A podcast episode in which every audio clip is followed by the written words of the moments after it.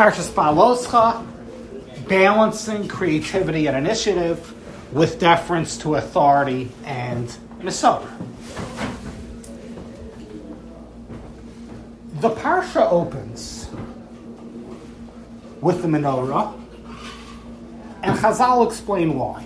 Chazal say that Aaron was troubled, that neither he nor his Shevet participated in last week's Parshas Chanukas Hanasim. All the Nasim, the princes of all the Shvatim, offered Karbanos on Aaron, and the Levim had no place in it. So Aaron felt bad. So Hashem comforts him. Comforts him with the menorah. You are greater than them, than all of these Nasim, because you kindle the menorah. The Chazal is well known. We learn it from the time we're this tall. But it begs so many questions. Question number one Aaron, you're the man, as we would say in America today. You do all of the avoda. You and your Shevet. And yet exclusion from one hakrava? From one offering? Makes you feel bad? This seems disproportionate, is question one. Question two. Question two is why, in fact, do the Levim and Aaron not have a role in the Chanukah Hanasim in last week's parsha? And question three is why is the consolation the menorah? Why the menorah? Hashem could have told him my argument. You sacrifice the tamid, you eat the lechem hapanim, and so forth we will see how all of these questions point to a core yesod, a core concept. What we have to do now is we have to develop what the offering of the Nasim was all about and what the magic was to that offering of the Nasim, which makes Aaron and his tribe of Levi feel so excluded not to be part of it. The offerings of the Nasim were offerings of nidava, spontaneous avoda, creative avoda, without Hashem telling them to do so. They were so motivated. Benidvas lay from the from self-initiation to bring these karbonis. And you appreciate from this perspective why it is Shivatim, the tribes, bringing these karbonis. Because each Shevet represents what? Rugged individuality, a sense of self, a different path in serving Hashem. So much so that we're taught in Kabbalah that each of the Shvatim had a different Nusach Hatefila, right? Because each Shevet has a different approach. It's the concept of my own approach, my own way of doing things. We are not simply monolithic, aye or soldiers who all do the same thing. Soldiers who are conditioned to be all the same, with crew cuts, to lose all sense of personal bearings. No, Yiddishkeit is not that way. We celebrate individuality. As Shvatim, each one brought, expressed spontaneity and pouring of emotion. And this, right, correct which, as many Mefarshim developed in last week's parsha, shows us that one need not find individuality by doing differently, but outpouring of personal emotion can within itself be an expression of emotion. You and I can both daven mincha, and we're davening the same mincha, but it's a deeply personal mincha. Because I talk to Hashem through those words of the Amida different than you do. Correct. Plus, they, But- weren't, they didn't collude on it. They, they all, right? So, Well, so hold, so hold that thought. Hold that question about collusion. Collusion is a word which has been forever more adulterated after the last presidency. I don't know if I want to use it, right? But let's develop further this idea how the Chanukah Hanasim was all about spontaneity. Who had the Eureka thought? Who had the idea? Lahakrev. Whose idea was it? Which one of the 12 Shvatim? So Rashi tells us, citing the Medrash, that it was Nisanel ben Tzur from the tribe of Yisachar. And that's one of the reasons why Rashi tells us Nisan ben Sur was given the coveted number two position right after Yehuda, right after the kingly tribe. It's because Nisan ben Sur from Yisachar thought of this idea. Which gives rise to the question, what was it about Nisan ben Sur? What was it about Shevet Yisachar? Which brought them to this realization. Well, notice Rashi mentions a second reason why Shevet Yisachar was given the given given the covet, granted the coveted number two spot amongst the Shvatim in last week's parsha. Not only was it Shevet Yisachar, i.e., Nisan ben Sur's idea, but Shevet Yisachar has the midah, the trait of bina, the ability to extrapolate and develop new thoughts as the pasuk says, "Illuminate Sachar Bina Leitim," which is the source for the fact that Shevet Yisachar were the members of the Sanhedrin, those who would issue halachic us. You see, Shevet Yisachar's trade of Bina is all about Torah Shabbal Peh. Is all about man's creativity, man's ability to take Hashem's Torah and do all sorts of new things with it, tease out new meanings from it. Because being extrapolation means you take a teaching from the source and you expand it, you extrapolate, you deduce. You take Torah Shabbat Chumash, the words of Hashem, and you develop from it your own ideas. That is why Shevet Yisachar is the Shevet of the Sanhedrin. Those who offer creative rulings, who develop their own thoughts. So no longer is it a coincidence that Shevet Yisachar of all the Shvatim is the one who has a new idea, who has the inspiration for spontaneity in Hakravas Hanasiyim. Because this was the tribe all about creativity. They taught, they modeled man's ability to say, Hashem, I am going to take your Torah and do things with it and leave my mark the have that confidence that Hashem wants an engaged Klal Yisrael, not a Klal Yisrael who are aisers, but a Klal Yisrael who is engaged and creative and has initiative. Whether it is in Torah Shabbal Pen Chidushay Torah Talmudic Navalei eh, as Shevet Yisachar did, or whether it was in this Karbanas Hanasiyim. So we see this Karbanas Hanasiyim, which was sparked by Shevet Yisachar, is the consummate, is the very exemplification of man's initiative in Avodah Hashem. And the notion that Yiddishkeit celebrates initiative. It all comes together. Now we can begin to empathize and sympathize with Aaron and grapple with the idea of why he and his tribe were excluded. Because Aaron and Shevet Levi, their role is what? To be the Oved, to be Hashem's servants, to do the avoda. The very word avoda from the word Evan means to submit. They are the I, I, sir type of people. It's their job to say, I surrender self and submission to Hashem, I'm an Evan. I do not have a personal self. I'm going to suggest that for Shevet Levi to take part in the Chanukas Hanassim, which was the very glorification, the very celebration of self and creativity in Yiddishkeit, would have undermined the role of Levi and undermined the role of Aaron. And you see this, this characteristic of Aaron and Shevet Levi, that their role was to never toe the line, to do exactly as they were told. You see it in our parish and beyond. Because what are we taught concerning the menorah? Vayas Cain Aaron, the Pasuk says Aaron did exactly as he was told in kindling the menorah. Lolamit Shvacho Shal Aaron Shloshina. This teacher says Rashi, the praise of Aaron that he didn't change. And the Mefarshim asks, what does it mean the praise of Aaron he didn't change? What would have been the desire to change, to deviate? The answer is Aaron might have looked for self expression here in this Avodah Hashem. I am going to give my own little twist, not in violation of the halacha, that goes without saying he wouldn't. But I'm going to give my own nusach, my own little kvetch in the nusach, so to speak. But that was not Aaron as Kain Gadol. He is Mr. I, so that is his contribution. And the power of this understanding of Aaron and Loshina becomes even more apparent from a panoramic view of Rashi al Torah and really the Chumash itself.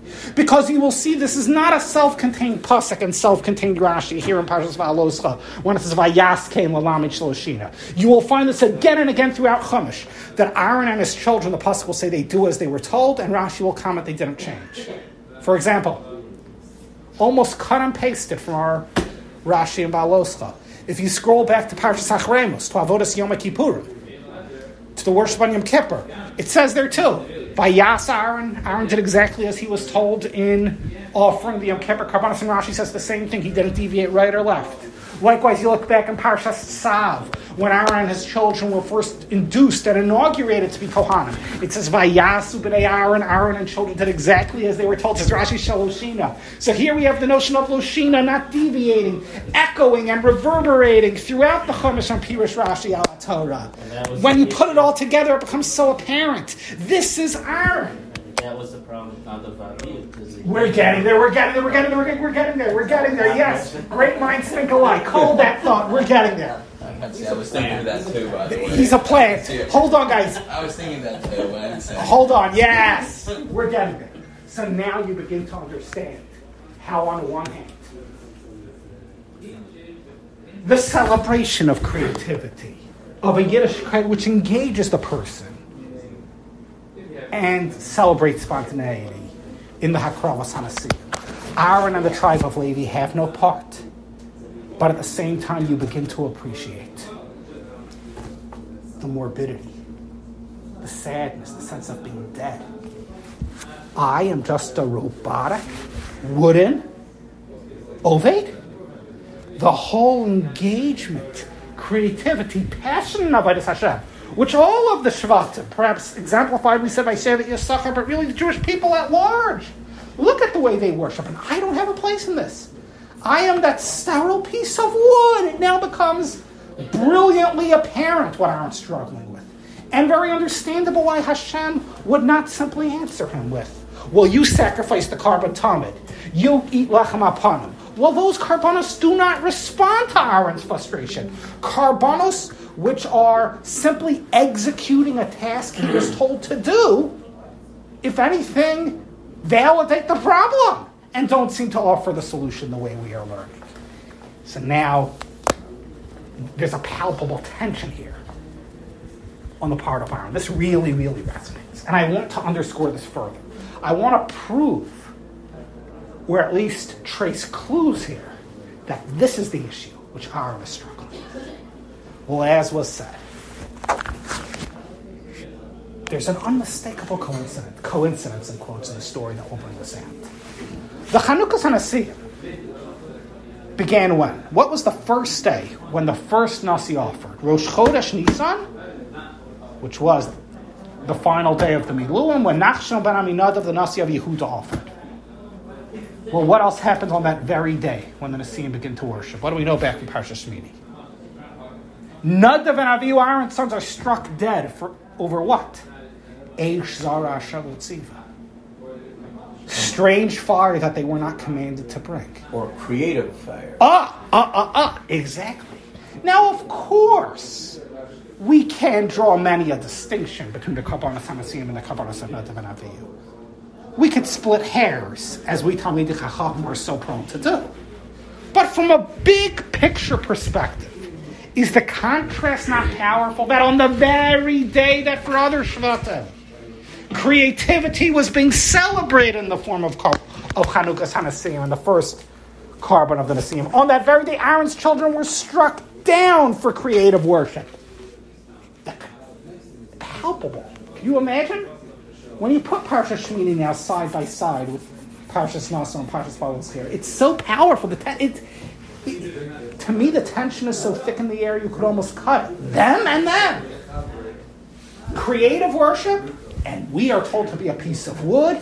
Don't step out of line. Don't have a little else. And I want to take this even further. The more we think about this, the more the clues to this perspective begin to surface. I, I want us to appreciate just how in your face to Aaron this contrast was between his children being struck dead that day and the Nicaean being, while the Nicaean are being glorified for spontaneous worship. Because let's think about the Nasi, the tribal prince on that day, Rosh Chodesh Rishon, who worshipped right on the heels of Nadav and Avihu's death. Who was he? Nachshon ben Aminadav, the prince, the Nasi of Yehuda. Is there any connection? Is there any relationship between Nachshon ben Aminadav and Aaron, whose son's being struck dead? Oh boy. Nachshon ben Aminadav was Aaron's brother-in-law. Nachshon's sister Elisheva, we know from Parshas Va'eira, married Aaron. Wow. Now the tension has just become thicker. Now we have mixed family, rivalry, brothers in law, all of those complicated, dramatic, toxic issues into the picture. Your wife's brother. He is being celebrated, Nachshon, for the very cause that you and your children have been struck because of the coincidence is too great to believe that there's not some sort of interplay here, and that the Torah Kedosha does not want us to note something about this contrast. It's bullseye. It's head on. This had to have been Aaron's issue. The, the, the pieces are coming together too powerfully, too dramatically. I don't know what people's familial issues are, what skeletons they have in the closet. My blessings to you are you have no skeletons in the closet. You get along great with your brothers in law. But I think all of us can appreciate that seen this way, as his brother-in-law on that day, whose spontaneous worship is celebrated, versus his children are being struck dead for that issue. The, the, the contrast cannot be ignored. Even more so. Study with me. Let's bring out this, the power of this contrast even further listen with a sensitive ear to the name of the Nasi whose korban is being celebrated that day, to the victims who are being struck dead. Listen carefully. Nachshon ben Aminadav. And now let's mention the names of the victim. And Morty got it right away. Nadav and Avihu. You trace the commonality? Nachshon ben Ami Nadav, you have the word Nadav in there, versus Nadav and Avihu. Of course, the name Nadav means what? Nidava means what? A gift. A gift, eh, i.e., a voluntary, spontaneous korban. I have no doubt when you kind of follow this on a family tree. Think about this a second. Think a little, a little genealogically with me here. Nadav and Avihu Aaron's children. Their mother is Elisheva. Nachshon ben Aminadav is their uncle, correct, Morty? Which makes Aminadav their maternal Zeide. I have no doubt that the name Nadav somehow links back to their maternal grandfather Aminadav. No, the coincidence is too great. I don't know if he was alive, he was dead. Is it a rise the Ashkenazim, the Sephardim, naming after living, deceased? I, that I don't know. I don't have any rise from Chazal. But clearly, Nidava, this Mida, was a, a trait of this family. Nachshon ben Aminadav, which he received from Aminadav. And we could hypothesize that the midos of Nachshon ben Aminadav, some other things which we know about him, such as his willingness and ability to delight.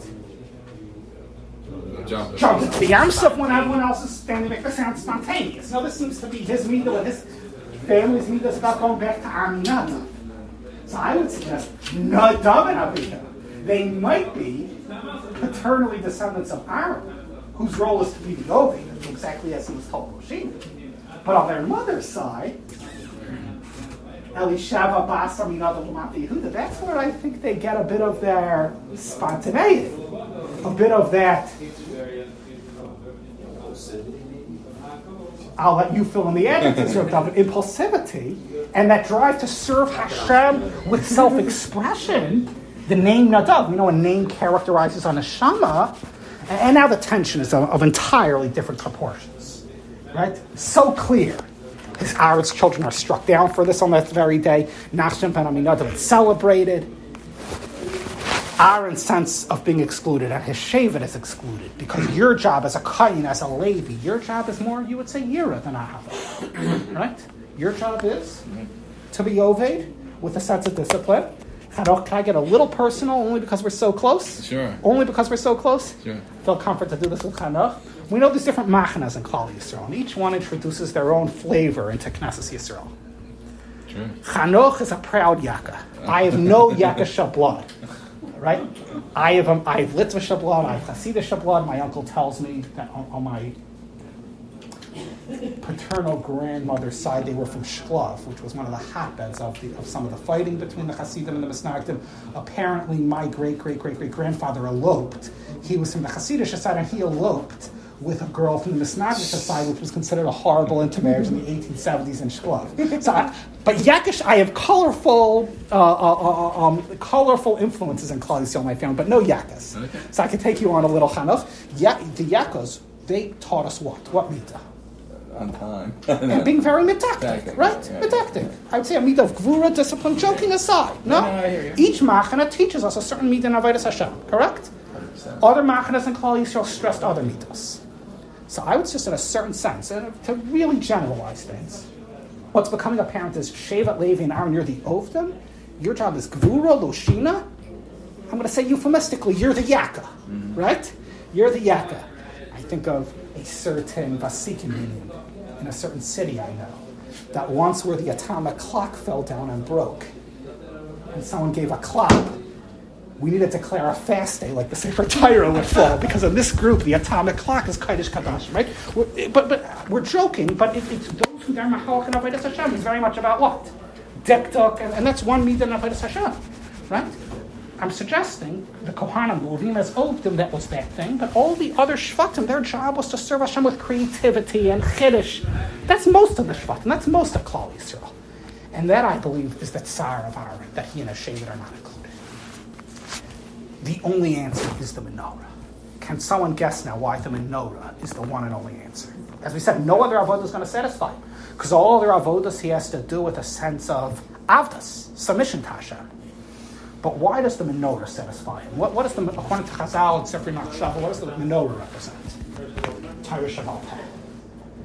As the Gemara tells us, Parotza sheyachkin yadrin, because mizbeach bedarim, you want chachma, you want wisdom face the south, because the menorah is to the south. This means the chachma of Torah Shval Pez, the Maharal says.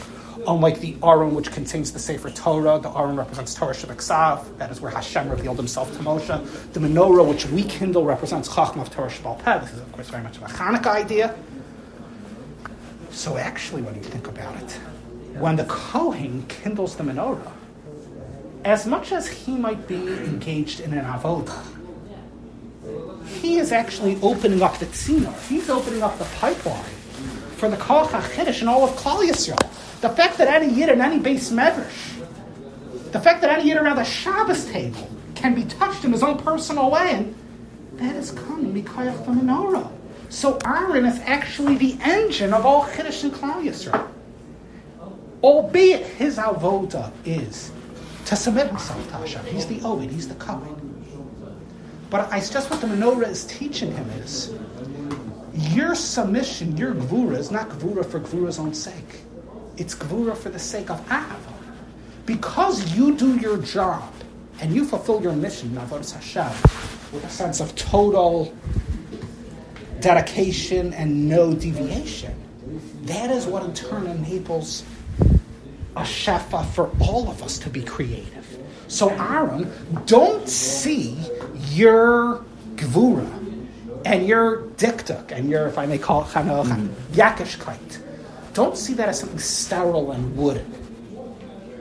It's a means to enable an engaged avodas Hashem and Klal Yisrael's part. And we each have a different chelak, and we know this. There are some of us whose their chelak in life is shall I say, more the keepers of books, more the bookkeeper types, right? The cross and the T's, the dotting the I's, the medaktakim, right? And, we need that. And we need that. And we need the Kohen to be Ovid with a sense of total subordination. Because if you don't have the Kohen being Ovid with total subordination, at the root of at the roots of it, I'm to suggest then you're to have free for all. Chiddush HaTorah, creativity in Yiddishkeit, begins with the Kohen, with a sense of total dedication. I'm going to light this menorah as Hashem said, Loshina. Because all Chiddush has to begin with total commitment and submission to the way Hashem wants. When that's in place, then a sinner can open up a total creativity, passion, and that's really the balance that we always seek between Av and Yira. That is Aaron's answer. This is justifying to Aaron not only his own role, but in turn the role of all of Levi. Because you you appreciate that Rashi says that Aaron felt bad not only that he was personally excluded from the Nasiim's Avoda, but that his entire Shevet of Levi was excluded. This is giving us really giving us new perspective what the Levium are all about. As much as the Zara Kaddish tells us the Levium are Oved May, Yira. Shevet Levi's job is Gvur, Steph, and so on. Thi- but this is regimented, but this is in turn it's a regimented protocol to enable Chiddush and. Want to now return to our parsha and trace this a bit in the pulse of the parsha. Right after menorah, what is the next narrative, the next parsha, which immediately follows Aaron and the menorah? What immediately happens then in Balos? Does anyone remember? We then have the elevation of the Levim, the entire Seder HaAvodah, the entire protocol that made the Levim Kodesh. Aaron sacrificed them and shaved their heads and so forth. The Kedusha of the Levim happened specifically here following the Menorah. I believe the reason is because the Menorah, according to Rashi, and as per our further development, was teaching Aaron what he and his Shevet are all about and how to embrace their role. How to embrace their role. Now the Levim can be Nisala. Now the Levim can come into their own with a sense of resonance, pride in what I am. Because each of us, each person, each Shevet, as we said, each Shevet with their, their own Aschat their own Tarach Avodah, nothing is more important than each Yachid and each Machana and Klal Yisrael to be proud of their role and their contribution. That's, that's Avodah Hashem 101. So now this new understanding of the role for the Levim, they shouldn't feel sterile and wooden with their avoda regiment and mahalach. Now the Levim can become kaddish. so seen this way, Parshas Baaloscha is introducing to us this balance between creativity and initiative in Avodah Hashem, along with deference to Rebbeinu Shalom's authority, to Masora, to dikduk, this very basic and fundamental issue. I would suggest that the parsha continues along these lines because most of what happens in Parshas Baaloscha following this is about the traveling from Har Sinai and on. Klal Yisrael has been at Har Sinai for approximately a year, and now it's time to move on. And they are given the entire protocol, how they should travel, and chatzotzeros, and how they should travel. What is the traveling from Har Sinai all about? What is the traveling from Har Sinai all about? At Har Sinai, we heard the Rabboni Shalom. We shook, we quaked at Har Sinai with a sense of total submission to Hashem. Now it's time to move on from Har Sinai. The Ribbon Shalom shear, you might say, is over. Now it's our job to perform. Now we're going to come into our own. Now it's going to be our job to be creative, to be machadash. But we have to do it. Never losing a sense of our tether. We are tethered to Har Sinai and that submission to the Ribbon Shalom and to Yira the dynamics of Aaron and Levi, and this whole balance, is what we need to think about as we're traveling on from Har Sinai. In a certain sense, if you think on an individual level, psychological level, but on an individual level, this reminds me of maturation and coming into adulthood. A child is largely a dependent. A child is becoming nurtured, but he's dependent. But as the child gets older, they more and more come into their own. and they become independent. Uh, but now we can have certain tensions. I'm going to be myself. Should I rebel? Should I do it my way? Or can I have this healthy sense of self and my own way of doing things? And this is true in Kodesh and Chol. My own ability to do things my way, but have cover for my Mesorah and my parents, and to have personal expression within a Mesorah. It's a, it's a balance which really takes maturity. Adolescents, of course, struggle with this. They're developing some sense of self and capability to do things themselves, right? Uh, but they're not quite there yet. And the tension am I my parents' child? Am I myself? Who am I? Do I need to rebel against that? Right? They struggle with that. Hopefully, if a person becomes a healthy adult, the balance of finding self along with dedication to Mesorah and so on, it all comes together, correct? This analogy for what Klal Yisrael needs to do as they're leaving Har Sinai. They need to become adults, develop beyond childhood as Hashem. Hashem is done talking. Now we're going to do our thing. Going to be creative, but we're still going to be dedicated to what we learn. This mashal actually is not simply my own. It's explicit in Chazal in our parasha. Because we know at the end of our parasha, Klal Yisrael gets into real deep trouble. Klal Yisrael really starts rebelling big time at the end of the parsha. The Masonin and the Asafsuf give us meat, give us this, give us that. They're engaged in pretext to find problems. They're kvetching. And it all begins with one mistake, according to Chazal. Vayisu mehar Hashem, they ran away from the mountain. They ran away from Har Sinai. Say Chazal, ketina kabureach mi beis like a child who runs away from school. They left Har Sinai with a sense of so good to be out of here. I always enjoy this Chazal Parshas Behalosicha because it always coincides with this time of year when the children are leaving school.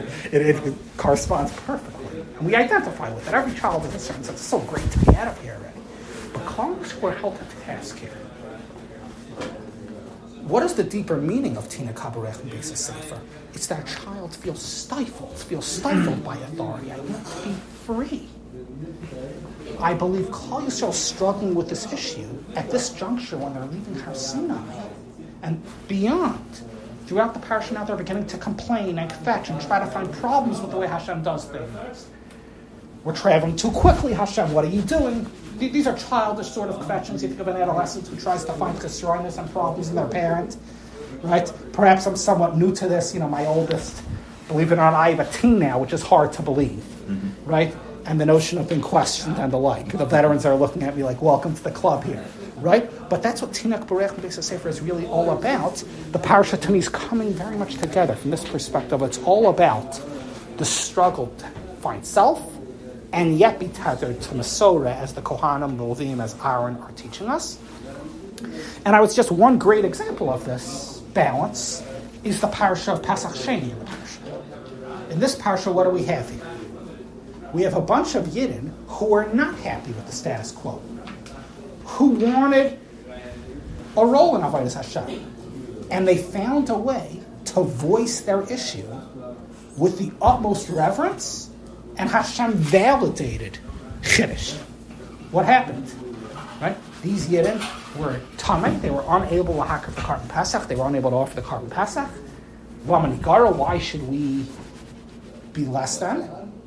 So they had a taina, but they didn't kvetch about it. They voiced it. No kvetching, no childish adult conversation here is the way I envision it. And the greatest chiddush came out. In Torah called Pesach Sheni, which represents second chances and the notion of we can do things ourselves, even from a lowly position. Hashem finds a way forward. If we take that first step, right, notice they had to take the first step and come and demand this. Hashem was waiting for them.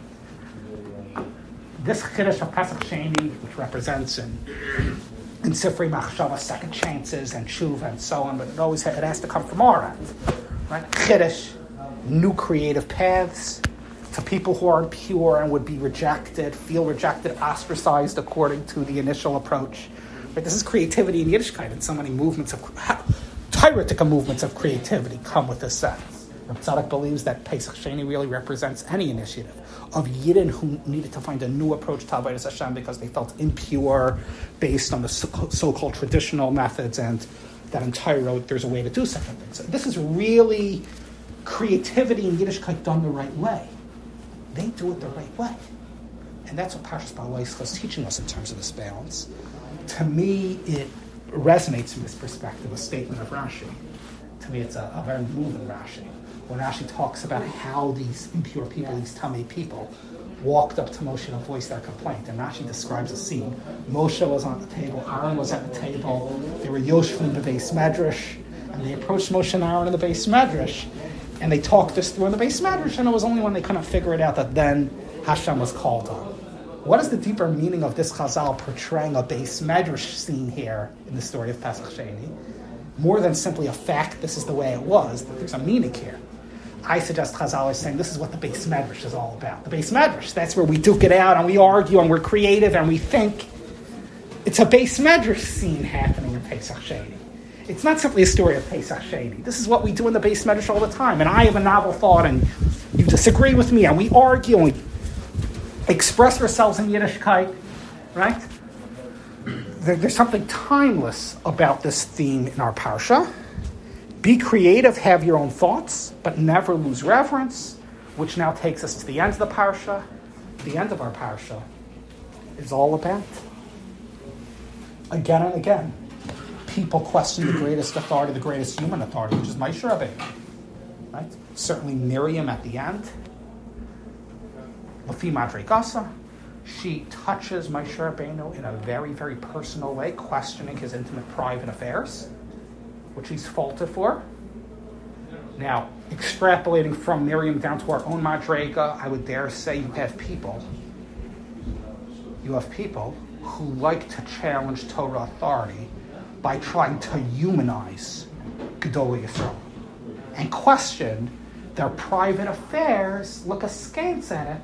Now, if we can extrapolate, as we need to do from Chumash, from Miriam, Lafi Madrigasa, with her with her altruistic intentions, down to people who challenge the Moshe Rabbeinu's in later generations, there's something very deep about trying to humanize people and touch on their personal affairs. That there's something about challenging authority, which is very, very troubling and very. That's what I think we're supposed to learn from this story, and it's weaving right in.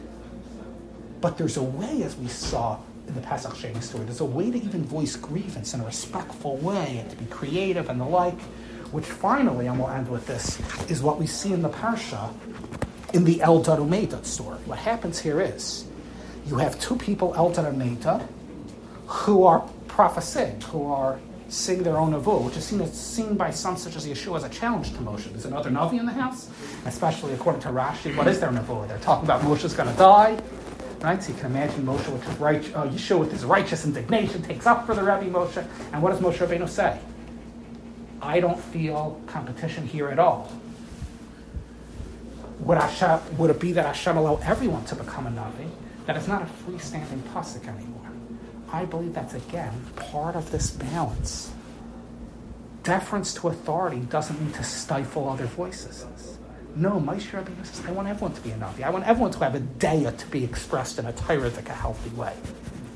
But in a a healthy way as a Navi as a, in contrast to some of these other examples. So I think the parsha now comes together around this cohesive theme. May we all be zaycha to have personal creativity, self-expression in Yiddishkeit, coupled with deference to Torah, to authority, to Mesorah. This balance really is what it's all about. Yashar